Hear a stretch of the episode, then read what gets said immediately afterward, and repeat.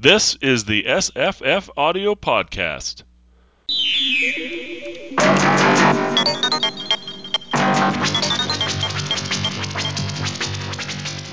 I'm Scott.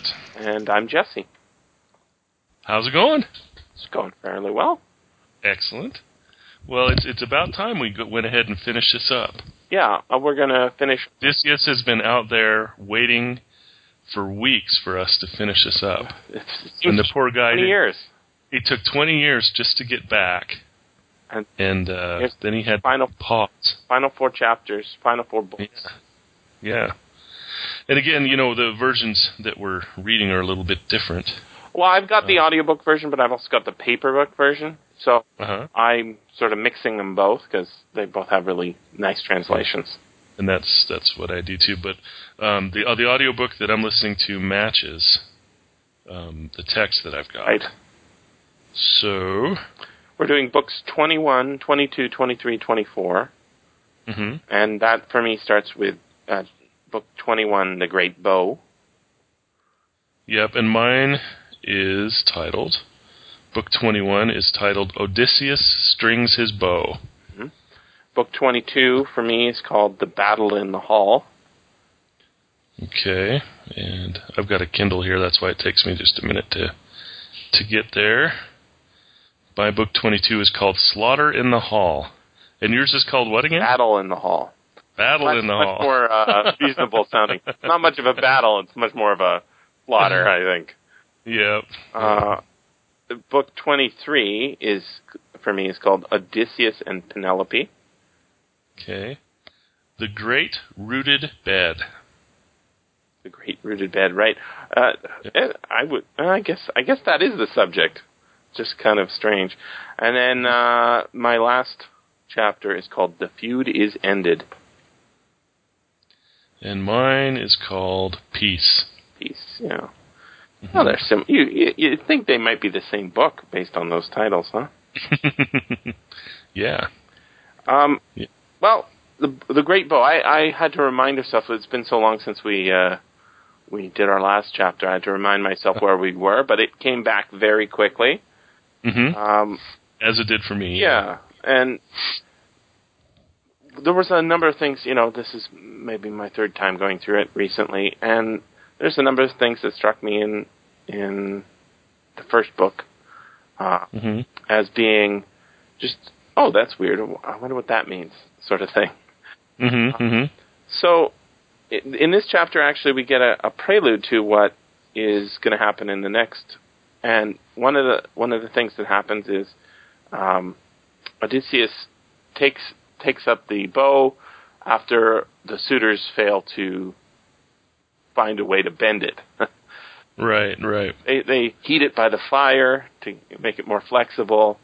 They um, they call upon you know strength to try and make it bend, Yeah, but they can't do it. And and then Odysseus gives a speech as as a beggar, saying, "Ah, well, you should give it to me because um, it'll be funny." That's his argument. it'll be Yeah, yeah, pretty much. you see me do it. I'm an old dude.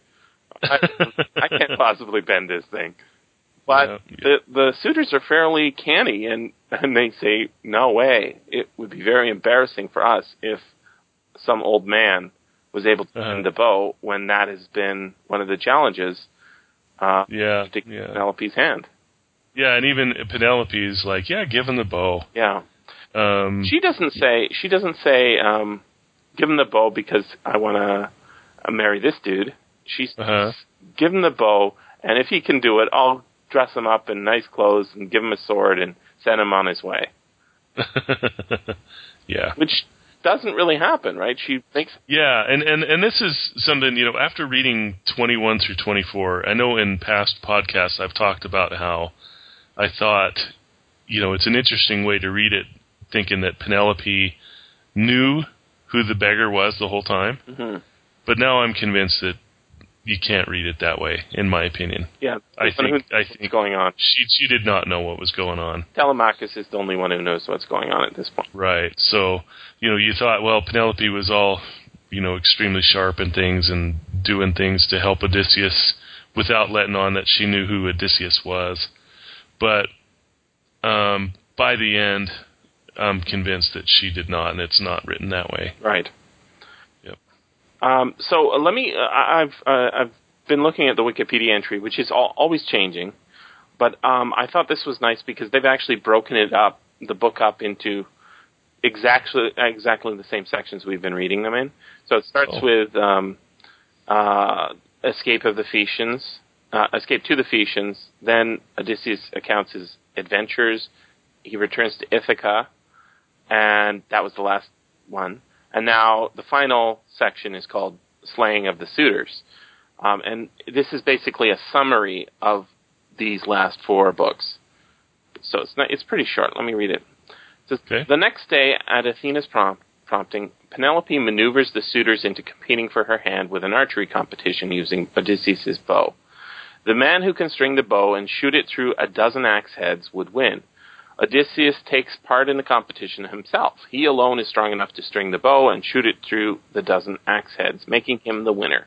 He then takes he then turns his arrows on the suitors, and with the help of Athena, Telemachus, Eumaeus, and Philo- Philoteus, the cowherd, he kills all the suitors. Odysseus and Telemachus hang twelve of their household maids who betrayed Penelope or had sex with the suitors, or both. They mutilate and kill the goatherd Melanthius, who had mocked and abused Odysseus. Now, at last, Odysseus identifies himself to Penelope. She is hesitant, but accepts him when he mentions that their bed was made of an olive tree rooted to the ground. Many modern and ancient scholars take this to be the original ending of the Odyssey, and the rest to be interpolation, which I think is interesting. And the rest is interpolation, as in just the last chapter. Uh, I think I think so. Yeah, Okay, Uh, that's interesting. yeah, and I, I I think you know there might be good reason for thinking that hmm that we can discuss.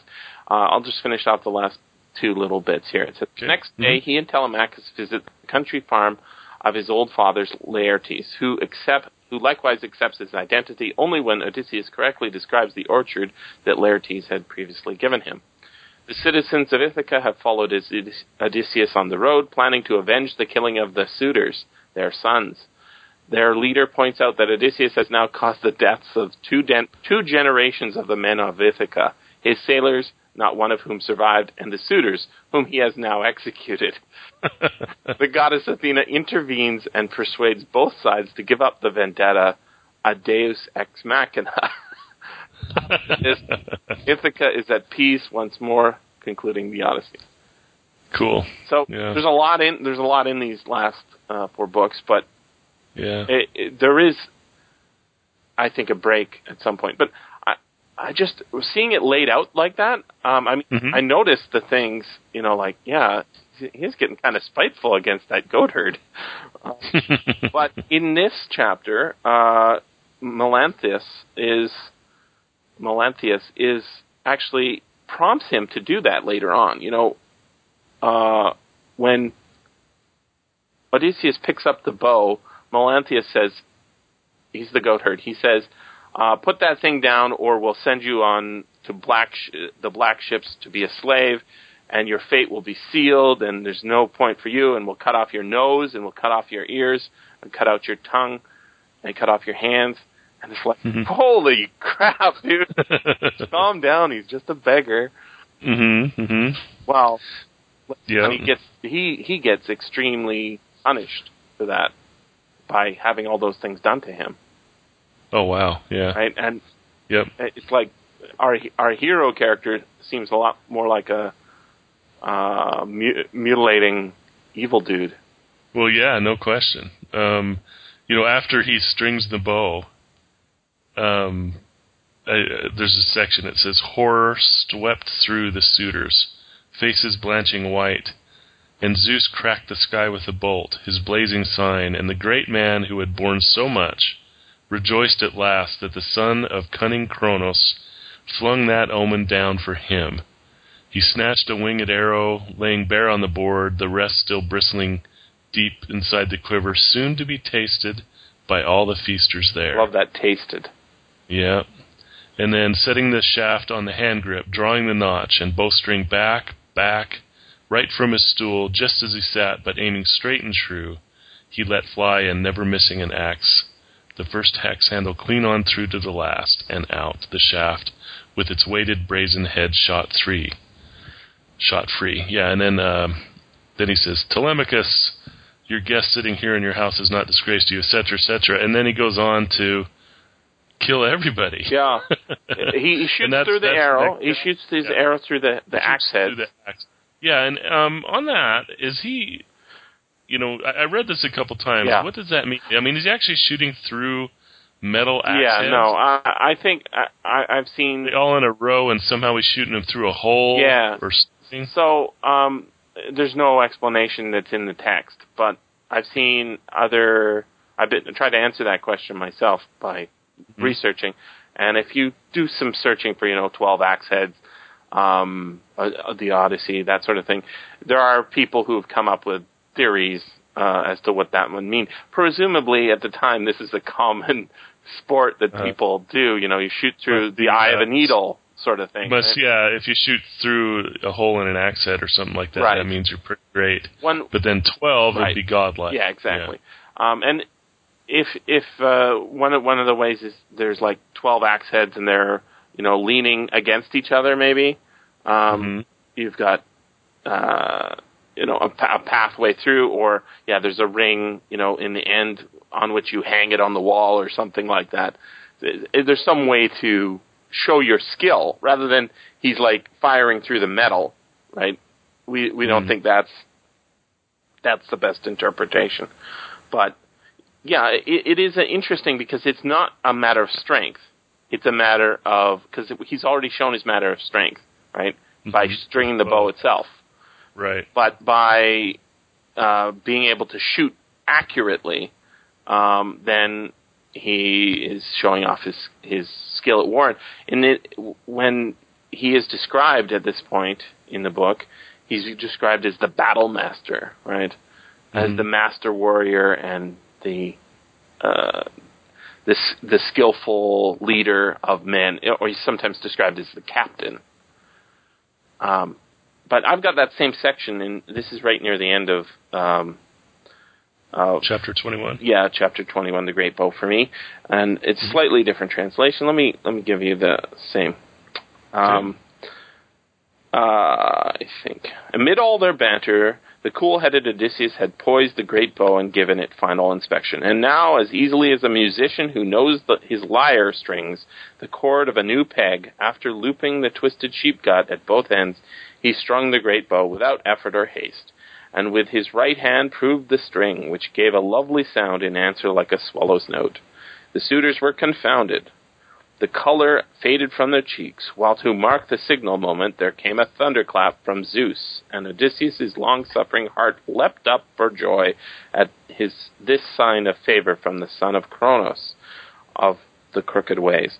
One arrow lay exposed on the table beside him the rest, which the Achaean lords were soon to feel, being still inside their hollow quiver. He picked up th- this shaft, set it against the bridge of the bow, drew back the grooved end and the string together, all without rising from his stool. And aiming himself, uh, sorry, aiming straight ahead, he shot. Not a single axe head did he miss, for from the first haft right through them all, and out at the last, the arrow sped with its burden of bronze. Odysseus turned to his son. Telemachus, he said, the stranger sitting in your hall has not disgraced you. I scored no miss, nor made hard work of stringing the bow. My powers are unimpaired, and these gentlemen were mistaken when they scornfully rated them so low. But the time has come now to get their their supper ready while it is light, and after that to pass on to the further pleasures of music and dancing, without which no banquet is complete. After he finished, Odysseus gave a nod, whereupon his son and heir, Prince Telemachus, slung on the sharp-edged sword and gripping his spear, took his stand by the chair at his father's side, armed with the resplendent, armed with the resplendent bronze. Uh, in the translation you've got uh, that I've also been listening to, uh, that scene is really. Uh, it says they're clad. They they become clad in armor, right? Um, Okay, uh, yeah, I'm looking at it. clad in Mhm. bronze, and this is, uh, I guess, in the very next page, right? They run. Yeah. Odysseus blocks the doorway, right? They Mhm. they've told all the servants to hide and lock their door. Uh, so don't come out if you hear some men screaming. um, and he sends his son to get uh, the swineherd and the the swineherd and the cowherd hmm to and to get armor and weapons for them. And it's like it's un unbelievably like oh shit for these guys because it's like Yeah. they have no yeah. weapons. They're trapped in the hall, uh, Right. and there's a guy who they've wronged, but they don't know how much they've wronged him quite yet. Yep, and then and then they uh, start shooting. I've got a really nice passage here too. Great. It's really close to the beginning of uh, book twenty-two. But Odysseus aimed and shot Antinous square in the throat, and the point went stabbing clean through the soft neck and out, and off to the side he pitched. The cup dropped from his grasp as the shaft sank home, so the guy didn't even have time to put anything down. Um, and the man's lifeblood came spurting from his nostrils, thick red jets. A sudden thrust of his foot, he kicked away the table. Food showered across the floor, the bread and meats soaked in a swirl of bloody filth. I've got that same uh, part. It's Mhm. it's it's extre- it's extreme. This is like the most extreme uh, depiction. Usually, it's it's you know we cut off his nose, we cut off his arms, we poked out his eye. You know, there. it's just it's not as this is the this is the horror part of the story, right? Yeah, yeah. It says, um, Yet Odysseus shot his bolt and struck him in the throat. The point passed clean through the soft flesh of his neck. Dropping the cup as he was hit, he lurched over to one side. His life blood gushed from his nostrils in a turbid jet. His front, his foot lashed out and kicked the table from him. The food was scattered on the ground, and his bread and meat were smeared with gore. Mm, yeah. Ew! yeah, and um, I, I can't recall if you said that Telemachus and Odysseus um, had planned this, so they, in uh, I think it was chapter twenty, made plans to make sure that these guys wouldn't have any weapons either. Yep, they had previously put them in the vault, I think it's called. Yeah, yeah, they stuck around, grabbed everybody's stuff, and and then the next um, section here, the suitors burst in uproar all throughout the house when they saw their leader down. They leapt from their seats, milling about, desperate, scanning the stone walls. Us Not a shield in sight, no rugged spear to seize. They wheeled on Odysseus, lashing out in fury. Stranger, shooting at men will cost your life. But uh, that's the best they could do is yell at him. Yeah, uh, and- but they also, yeah, like they they think um, they think he's not Odysseus still. They Yeah, they haven't realized that who he is. they just think, which- oh, lucky shot, right? He Yeah, got it. Lucky, lucky, yeah, he he uh, strung the bow and he's got you know lucky shot there, and Uh, uh, yeah, and the it's a lucky- thunderclap from Zeus. Yeah, You know the evidence is overwhelming, but yeah. they're not convinced yet. Um, So, so uh, yeah. that that part where um, basically he's made he's made the first shot. The the suitors are in distress, right? Um, Mhm. And then uh, Tel- Telemachus says, "Is it time now, Dad?" he says, "Listen, Father, I am going to fetch you a shield now, and a couple of spears, and a bronze helmet to fit round your temples. I shall equip myself too when I come back, and do the same for the swineherd and the drover. It would improve our chances to have armor on." Run, said the imper- imperturbable Odysseus, and bring the arms while I have arrows left to, for my defense, or they may drive me from the doorway while I stand alone. Hmm. And it's wow, uh, but that uh, it's really nicely put in in the way you've got it. But l- let me read the one I've got here. Telemachus took his father's advice and hurried off to the storeroom where they kept their weapons of war. There he picked out four shields, eight spears, and four bronze helmets, topped with horsehead horsehair plumes, and carried these carrying these made all haste to his father's side, where he at once proceeded to arm himself. The two servants equipped themselves in the same way and took their stand by Odysseus, their wise, resourceful leader. As long as he had arrows to fight with, Odysseus kept picking off the suitors one by one in the hall till the dead lay in piles. But the time came when the arrows failed the archer, so he propped his bow between one of the doorposts of the great hall and the burnished side of the porch, hung hung a great shield of four-fold hide on his shoulder, put on a strong helmet of, on his sturdy head, with a horsehair plume nodding defiantly above, and finally picked up two stout bronze-pointed spears. So it's like uh, it's the culmination of the you know the warrior battle thing. Right, you start with the with the the flight of arrows, and then after the arrows are spent, then you rush in with the spears. Um, no, notice there isn't a lot of talk about swords, right? This is uh-huh. this is the old fashioned where you use spears to stab stab the guy to death. But I, it's just shocking to see these, you know, four guys against uh, an unnamed number of suitors. I'm thinking there's at least twelve of them. Yeah, there's oh, yeah. a pile of them, anyways. Yeah, yeah, yeah. And you know, I, I think I've said this in every podcast we've talked about this, but I can't get away from the um, image of this being performed by a bard for a group of people. You know, Absolutely. and uh, how exciting this must have been after you know how many days has it been that he's been talking. I mean, this is hours and hours and hours, right? Yeah. Yeah. Um, yeah. So so he's you know yelling. Odysseus loosed an arrow, ripping his breast beside the nipple so hard it lodged in the man's liver. Out of his grasp the sword dropped to the ground. Over his table, head over heels, he tumbled. Doubled up, flinging his food and his two-handled cup across the floor, he smashed the ground with his forehead, writhing in pain. Both feet flailing out, and his high seat tottered. The mist of death came swirling down his eyes. Um, it would be so cool to see this performed. Well, I I, I, I think uh, we sort of got that though with. Uh, well, we got that from uh, Sir Ian McKellen. Yeah, yeah. it's a tremendous, excellent really reading, yeah. but it would be it would be really cool to uh, see this what, live. You need a cup of wine and. Uh, yeah, yeah, with everybody. Uh, yeah, wouldn't that be something? I yeah, but I want to make sure I, ha- I, had my armor and sword close at hand because um, the only person who survives this slaughter. Uh-huh. Did you notice who it was? it's the it's the bard.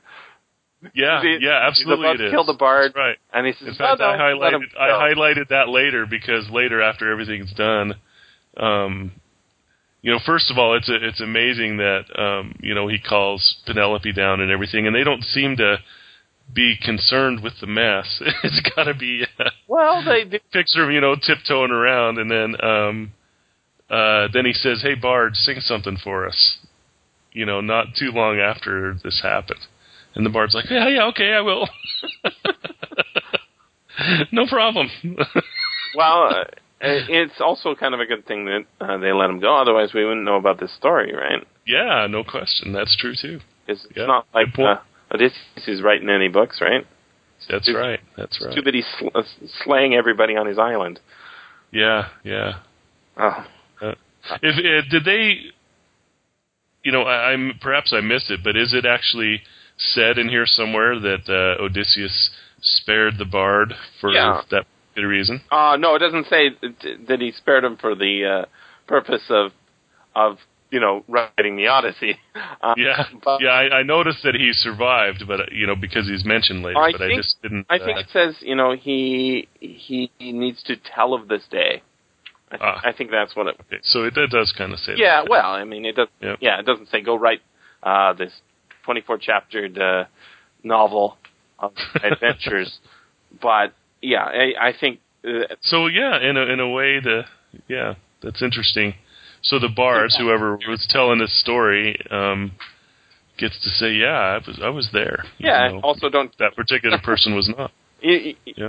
Uh, one of the things that um, I think also is interesting, um, especially about the ending, um, I, I- this is the Greek holy book.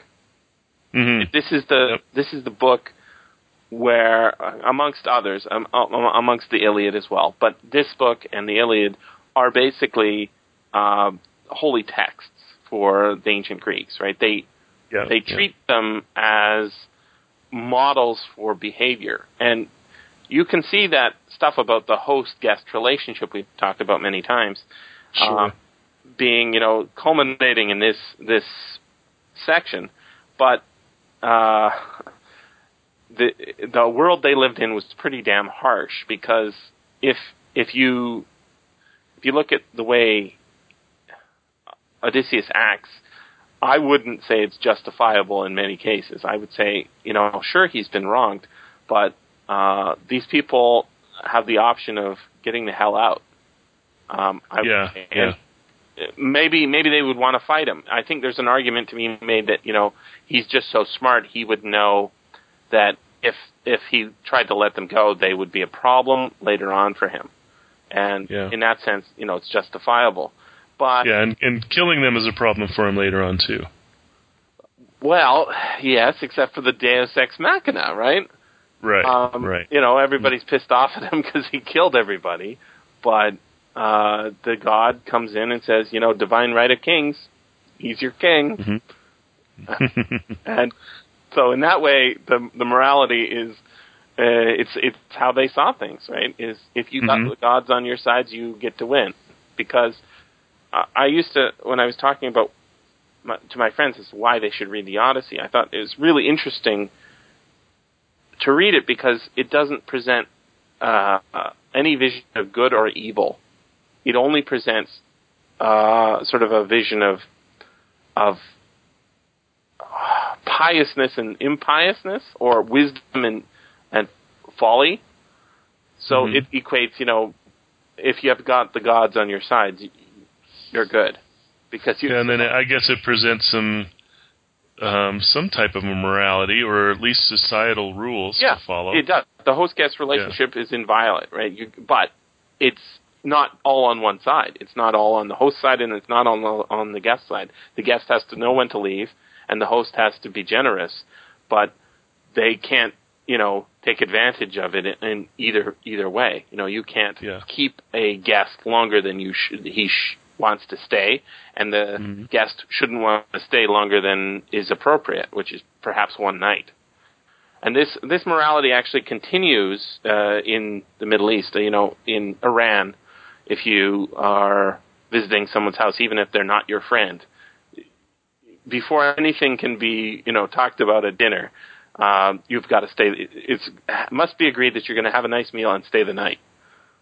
Hmm. And even if this person you're like, you know, you're there to negotiate the end of a war or something like that, it's it's Hmm, a yeah. standard um, policy. And if you don't accept that, you are actually acting improperly. And so when uh, I, I've known lots of Iranian people, and when you talk to them, they don't talk the way uh, North Americans talk. They have a circuitous path to telling you the message they want to send you, and they they send all the same messages that we do, but it's not direct. It's very indirect, and you know, it's like uh, you're pissing me off now is a perfectly reasonable thing to say to someone, but you Mhm. wouldn't say it. They would do it in a circuitous manner, and if you're not skilled in picking up the signs, you're saying that's an odd thing to say. I don't really get the point you're making, and that just angers them more because you're not picking up on the signs, right? So, Mhm. um, the relationships between the characters is in this story is going to be well known to the readers, but for us looking at it, we like uh, one of the most perplexing things I think for you and I, I bet, in this last section, is why even after he's won the island, he he can't even trust his dad. He has to test his dad to see if his dad is Yeah, that's right. And he lies to his dad about Yeah. who he is again, and just yeah, like. Why you think it's that? over, and he's like, "Hey, Dad, I'm home." Why does he But no, it doesn't that way. Yeah. Why, why must he do that all the time? Hmm. Um, well, I was thinking, you know, if this is the morality text, right? One of the things that uh, you're going to see is that the, the father is all important, right? The father, Hmm. the, or even the son, gets say over the mother. When Telemachus is in the room and the mother is saying something, Telemachus says, "Go to your room," and she goes yeah. because uh, the the son uh, at, at a certain age is in charge of the mom, and for us we say, well, that's that's inappropriate. Uh, treat your mother with some respect. Well, it's actually about the father's always right, right? In this case, Odysseus is is the king. He gets a certain leeway with his uh, not certainly, but he can question everybody, but nobody can question him. Mhm. Right? It, he, Right. he gets to determine whether you're loyal or not. You don't get to determine whether you can trust him or not. And if you go against that, you're you're toast. Because Hmm. I think the culmination of that is he kills twelve maidens in this chapter, Yeah. or yeah. uh, yeah, in the battle in the is it the end of the battle of the hall? Yeah. It's yeah. Yeah, It's in that chapter because in 23 they're going to get Penelope. It's all over with. right. What, what did they do wrong exactly? They they s- spent some time with uh, with the suitors. Well, aren't the suitors just the men of the island? You know, they're just young men. That's what young women and young men do is they spend time together. Mhm. But he just kills them because I I was thinking the number he kills twelve of them. Well, there's twelve axe heads. I don't. I I was thinking maybe there's twelve suitors as well. I, I don't know how many suitors there are, but I don't. I don't know that that's said. It's many. a dozen at least. I would. Yeah. Yeah. At least. So it's like, what is the moral message we're supposed to be taking from this? You know, hmm Jesus figure. He doesn't say turn the other cheek, and uh, there's no turning the other cheek here. It's if you dare to spank my cheek, you're gonna feel the. well, maybe the moral message, you know, with the suitors and everything, is, is that host guest relationship. Yeah, and and if you violate it, you're in deep. hmm If you fail to live up to your end of the bargain, you're in deep deep trouble. Right. Right. And that, and that's why it is so cool. It's kind of like reading an alien textbook. You know, it doesn't it doesn't match our reality in a very strong way. Yeah. Yeah. True. It's not so so unjustified in many ways. hmm The actions, especially in this in the end here. I mean, throughout the book, he's sort of had uh, you know he he just lies to everybody. Uh, but uh, that's his character, right? That's that's Yeah, and and not only does he lie, but the the bard praises him for it all the time. yeah. It's like that, you know, the, some of the titles that he gives Odysseus have to do with lying. He's only Yeah. equal to uh, intelligence to Zeus himself, or something like that. Yeah, yeah. Um, but uh, I think you know we could get carried away just saying, you know, why is it that this particular skill is praised? Well, I, I think if you read the uh, the Iliad, you know, everybody gets their due in that one. You know, every hero, and in fact, in the end of this, we get don't we get uh, is it Menelaus or who is it Agamemnon as a ghost? Yeah, yeah, and as a ghost, right, talking to one of them and the the one isn't it Antinous? I think. Uh, And then Antinous is in the afterlife and Agamemnon says, "Hey, how's it going?" Welcome. What happened to you? how'd you get here? Yeah, and he says, "Well, this Penelope, man, she was terrible. She she led us on for I don't know how many years, and then Odysseus showed up and killed us all." And then Agamemnon, instead of saying, "Oh man, that's a heck of a story. Let, let's get you an ale or something," he says, "That Penelope is pretty great. Good for her. That is a that is an excellent wife right there." Yeah. Well, Yeah. Uh, yeah, and that's the other theme, you know, is the marriage theme. Yeah, and that's in book 23. I think that solidifies your thoughts on that marriage theme. Because the Yeah, what's with the, the whole it, it is a little bit odd, you know, talk about odd behavior.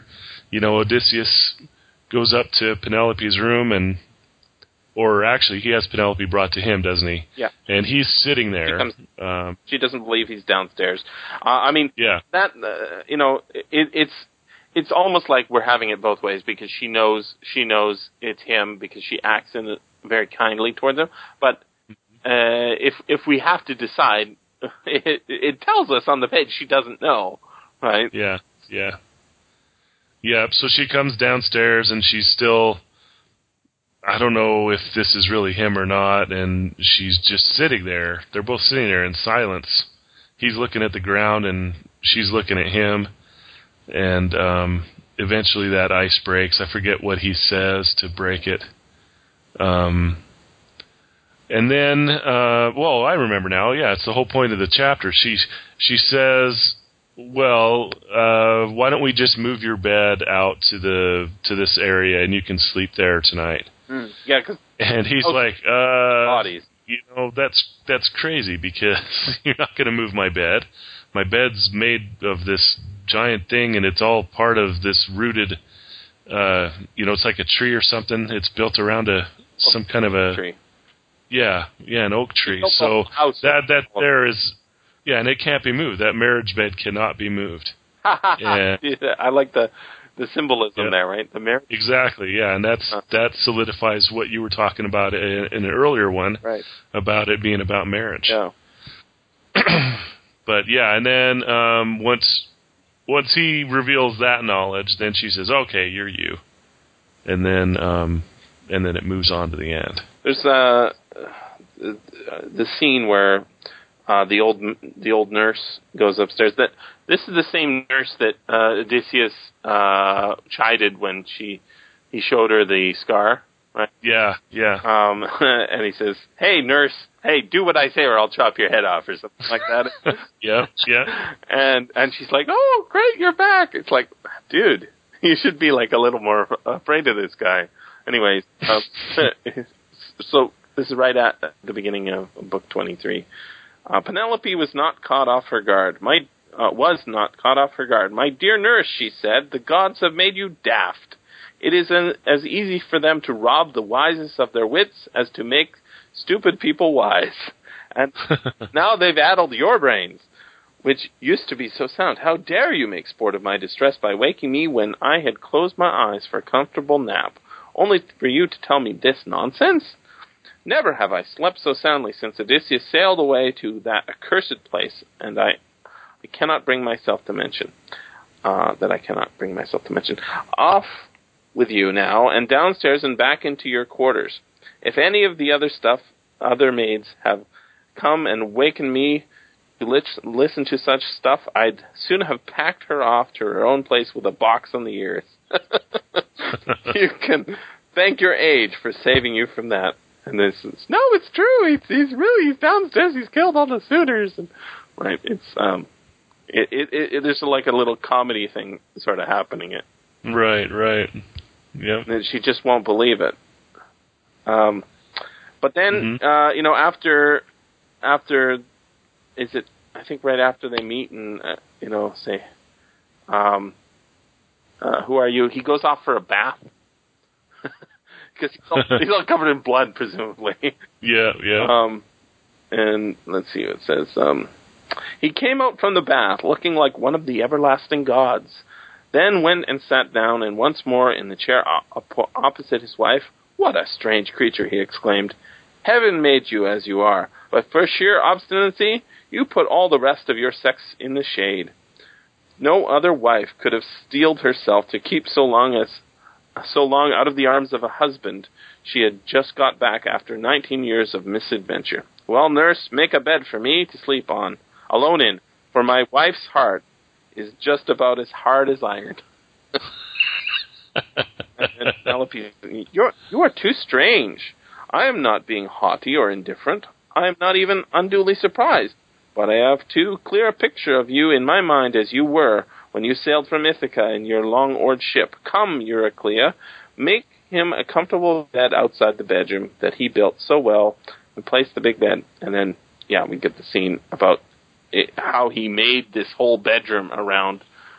hmm What what what do you think that like?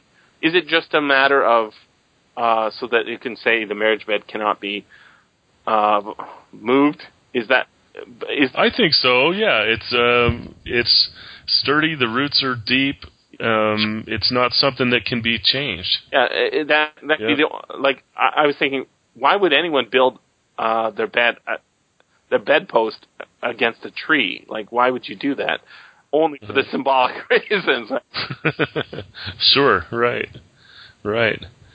Yeah, and he's like, "Yeah, let me tell you what I was went through, you know, and Yeah, all this stuff. And this god goddess wanted me to, you know, live forever with her, Did- but I picked you."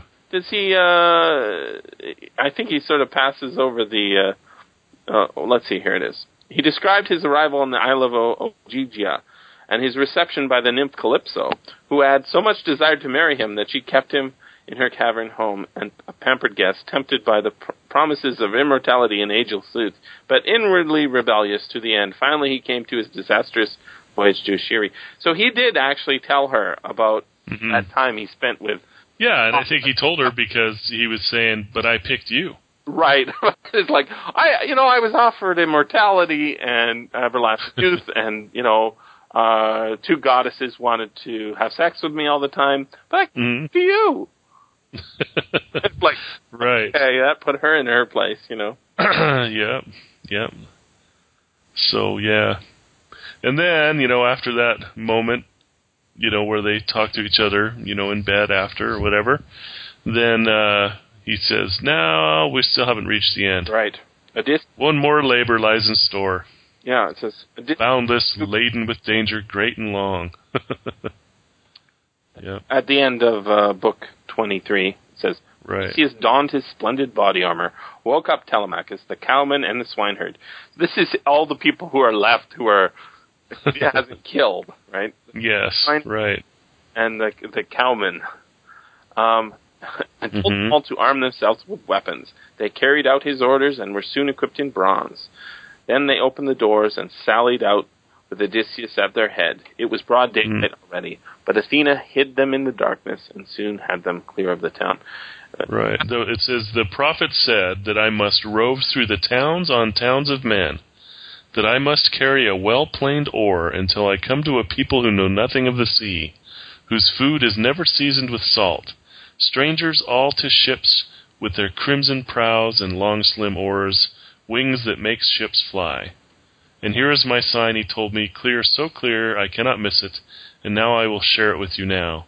When another traveler falls in with me and calls that weight across my shoulder a fan to winnow grain, then, he told me, I must plant my oar in the earth and sacrifice fine beasts to the Lord God of the sea, Poseidon, a ram, a bull, and a ramping wild boar, then journey home and render noble offerings up to the deathless gods who rule the vaunting skies, to all the gods in order. Right. And at last, my own death will steal upon me. Um, there's a. It reminds me that uh, one of the things I discovered um, was that there's a modern sequel to to the Odyssey, which is kind of strange. Uh-huh. Um, and uh, in that one, Is it Odyssey and Zombies? uh, it was written in the 20th century. No, uh, it is written in 1938. It's an epic poem, and it Mhm. says in the uh, the sequel, uh, Odysseus returns to Ithaca and decides to undertake new adventures after he quickly becomes unsatisfied with his quiet family life.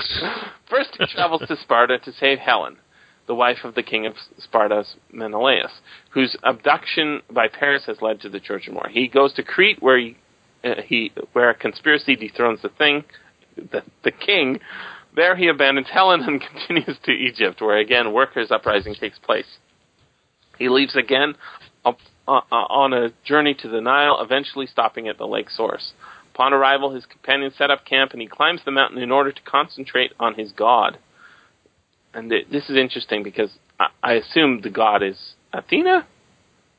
It's, it hmm doesn't say. Yeah, Um, yeah. Upon his return to the lake, he sets up his city based on the commandments of his religion. Like, what?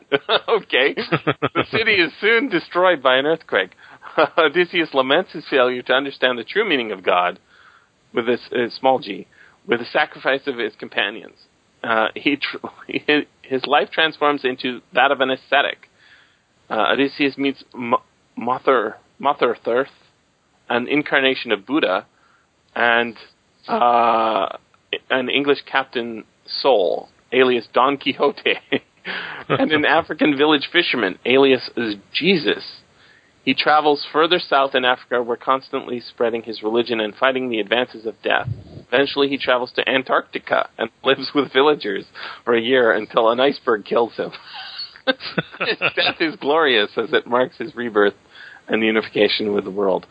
Uh, it sounds very strange, Yeah, it does. but um, there is uh, something of a, you know, I mean, there's something of a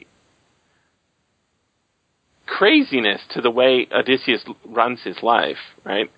he's basically getting himself into trouble a lot of the time.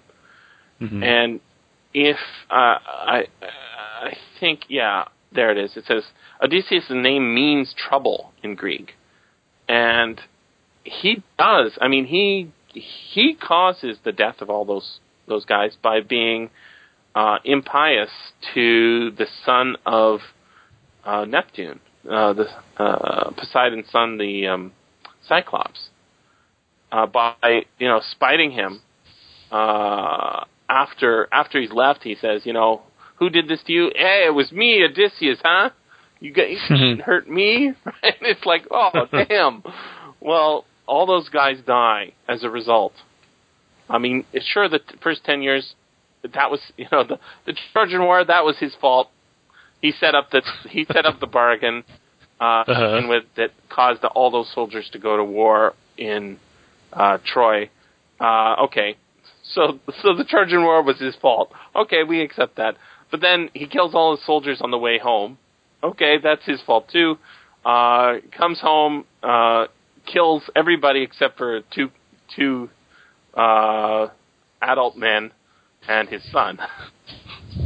And then twelve maids he even kills. It's it's like he is a damn troublemaker. It is a comedy, Uh-huh. in the same way that um, uh, Voltaire's Candide is a comedy. You know, it's like uh, it's about a bunch of people who think the world works a certain way, and they just act that way, and they think, oh, it's all it's all okay.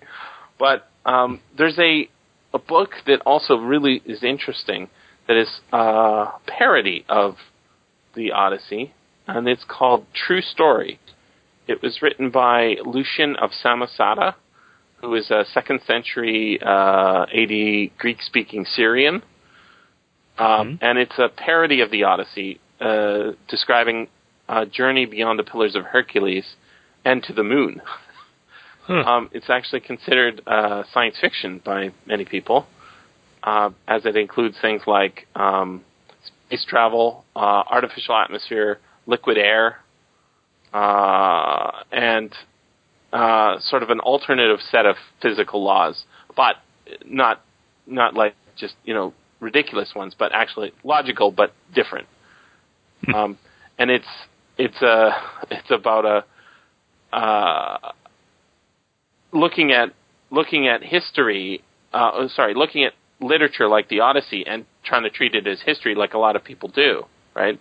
They look at a piece of literature and they say, "Oh, this is literally true. This literally happened. There was a guy named Odysseus. He lived on this island, uh, and this is actual history. All those words he said, those actually were said." Uh. But what about all those gods, dude? well, they're true too. Uh, well, he he was saying that's bullshit. Uh, and here's the proof. Here's a story just like that. Um, the guys go to the moon, and yet um, we actually did go to the moon, right? And that's why some people still don't believe it. right. Wow. So uh, we're, we're Yeah, that's interesting. So at, at the end of this, at, at the end of this chapter, Mhm. uh, which is the part that you read already, Mhm. um, by now the daylight covered the land, but Pallas, shrouding them all in darkness, quickly led the four men out of town. So, are you saying um, when you were reading that Wikipedia entry at the beginning of the podcast, were you saying that this is the point at which many people think that it was finished? I I would say right before that. I think. Right before this, okay. I can find that point. Um, Is it the whole idea? Well, no. I mean, Odysseus was told earlier that he would have to leave again, right? right. So it's not the fact that he had to leave again that is in question. No, I think I think the wrapping up and also the thing with the is a uh, sort of a, a thread that n- needed to be capped. I think that some people think it needed to be Uh-huh. because we had talk of the father earlier, and Mhm.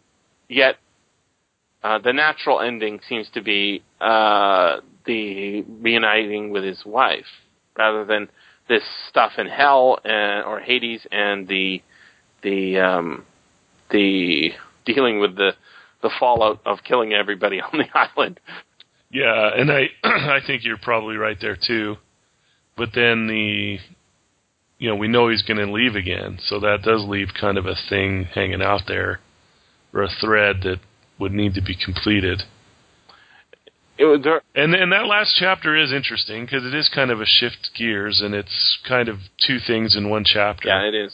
You have that thing in hell, and then you have the uh, or the afterlife. I say hell, but the afterlife, and then um, the beginning of a battle that Athena stops, just yells, "Stop! You guys are going to stop fighting." Yeah, yeah. but uh, yeah, Well, that makes you know Stephen King's End of the Stand seem inspired now, right? Does it? Well, yeah, at the end of the stand, um, after well, you know, after so many things have happened, um, God steps in. Yeah, that's a Deus Ex Machina. There's Right. there's a um, the thing is is we don't find it satisfying. Um, Well, in that book, I found it satisfying, well, but that simply because you know God was in there So throughout the whole thing. the th- the thing though in that yeah is that it was set up to be that way, right? I mean hmm the the whole In my opinion, in my opinion, it was. A lot of people would differ with no me. though. God was present all all throughout the story, right? It's just Exactly. wasn't making Yep. his voice heard. Um, uh, and that's typical of Stephen King. He's not going to. Uh, uh, he, he that that thread is in there. It's not like he was saying, "I can't find a way to end this book." He knew, uh, or at least in some point during the writing, he made sure that everybody was saying, "You know, this is uh, good versus evil. This is the end of the world in a rapturous kind of way." Right. hmm Right. Um, so, but in this case, um, uh, the solution is not satisfactory to to uh, our ears, I would say, because because it's not fair. uh, Well, it, it it kind of is. You know, when I, I when I thought about it, when when that happened, you know, at first I was like, oh, that's interesting, but then, you know, it's abrupt, right? No, no question, it's abrupt. But how does a war of vengeance stop ever? real life. That's right. How does it You know, real life? yeah. How does it stop? It's almost wishful thinking to think that a god could come just stop this whole Palestinian Israeli thing, for example. Um, for because if Od- Odysseus got killed by these suitors' relatives, now you've got Odysseus's family is wanting to go to war with these other guys. Um, you know, it, it'll never stop. Yeah. It'll never stop. So, having Athena step in and saying no, you know, It's a way to maybe it would ins- maybe it would inspire somebody to stop. Well, I don't know. no. That's what was my thought. I you know? would say, you know, think about how, you know, at the end of a book, he says, and then what happened? Uh-huh. Right? He said, wouldn't those guys be really upset about all those people being killed? And he said, oh, uh, no, no, God stepped in, said it was, don't fight. And, you know, the gods, they got to do what they say. Yeah. Um, yeah, it's not a, um, I mean, how does, how does the, uh, the, how does Poseidon get his, his revenge? He doesn't. I don't know that he. I don't know that he, ever doesn't. No, he doesn't. Yeah. He he. but you know, I was always questioning why he was so upset Well, he, the- well, he killed, early killed on. Yeah, son. he did. Right. That's true. That's true. I'd forgotten that point. Yeah. Paul, Um, Polyphemus was. Which is why, yeah, this is why this whole thing's happened in the first place. But the, uh, but yeah, I mean, what was he just wanting Odysseus to to die? And if so, why didn't he just kill him? Uh, well, um, he. We never see Poseidon on stage. Right. Right. Right. We So never we hear him. Yeah, we can't hear his argument, but we do know that his son calls to him, and we are told by other gods that this is the reason that this is happening. So Mhm. uh, we can't speak for exactly what Poseidon's thinking. He's probably still mad, but when he got one god against another god, you know that that at least is uh, you know out of the out of human hands. We we can't Uh-huh. we can't expect a perfect explanation because they're gods. You know they got they got business to do. But yeah, he doesn't. Yeah, I, I recall a section in which Zeus and Athena were talking, and when they finally decided to help out Odysseus, they did talk about Poseidon a little bit in there, didn't they? hmm And I forget exactly what they said, but it was almost, you know, my memory may be wrong, but it was almost uh, let's distract Poseidon while we do this. Uh, yeah, I, I I don't know if Zeus was hundred percent on board with distracting him as much as you Yeah. So it, it wasn't. It wasn't a reasonable argument with Poseidon and then Poseidon giving up and saying, "Okay, you guys can do that." No, It was, uh, "Let's do this behind his back." right. But I So yeah, I Poseidon is gets- potentially pretty pretty angry still. when, once he gets to Ithaca, basically the war with Poseidon is is uh, no longer of of concern. Uh, Although he's like, I guess he could earthquake the island to death. Um, he's no longer in control of the the sea and the winds that will uh, push Odysseus anywhere but where he wants to go. And he, I, I guess he was punished, right? He was punished for 19 years. Uh, but in in the end of the book, we get an, uh, a, a literal Deus Ex Machina. It says in my text, Ithacans, stop this disastrous fight and separate it once before more blood is shed. Uh, but Athena is sort of absent in, in the previous chapter where, well, no, maybe she's not. Is there a scene where she shows up in the middle of the fight? Yeah, mentor. No, that's mentor. This is that's in this chapter. She she hmm. comes around as mentor again. Who, you know, mentor is- is the character who wasn't in the book. Right? Yeah, he yeah. he's a dude that everybody knows on this island, right? But who has not been actually present. So where is mentor? in real life, he's probably stuck on his own island somewhere. Help me! How do I get out of here? oh yeah. I mean, there's there's a lot of comedy to be mined in you know mentor showing Mhm. up while Athena's there dressed as mentor. Poor mentor. Yeah, poor mentor. I love it. So um, uh, I I wanted to reiterate. You know, we're going to be doing the uh, the Norwegian version of this book soon. Ah, yes. Uh, so- Beowulf. sort of, yeah. Um, Yeah. and it has the very similar scene of the Great Hall and the big fight. Right. Um, but uh, my memories of Beowulf are mostly from the movie. Um, Mhm. Which I have not seen. I really like. I really liked it. I Yeah, I better. I'll, I'll watch it after I read it. Yeah. Um, it, it takes a little bit getting used to the um, the animation style, but hmm I'm a big fan of the way it just it's got a really interesting story, and um, I think it. Not being an expert on Beowulf, but I think it it shows the very different kind of morality again from what we see in this book is very different from our modern day way of looking at the world. In that one, um, you know, we've got a hero just like we've got Odysseus, we've got Beowulf, and Beowulf is uh, you know, he's tough, but he's not smart. he's not wise. He's tough, and he's a braggart. But being a tough braggart is actually, you know, the skill you want to have.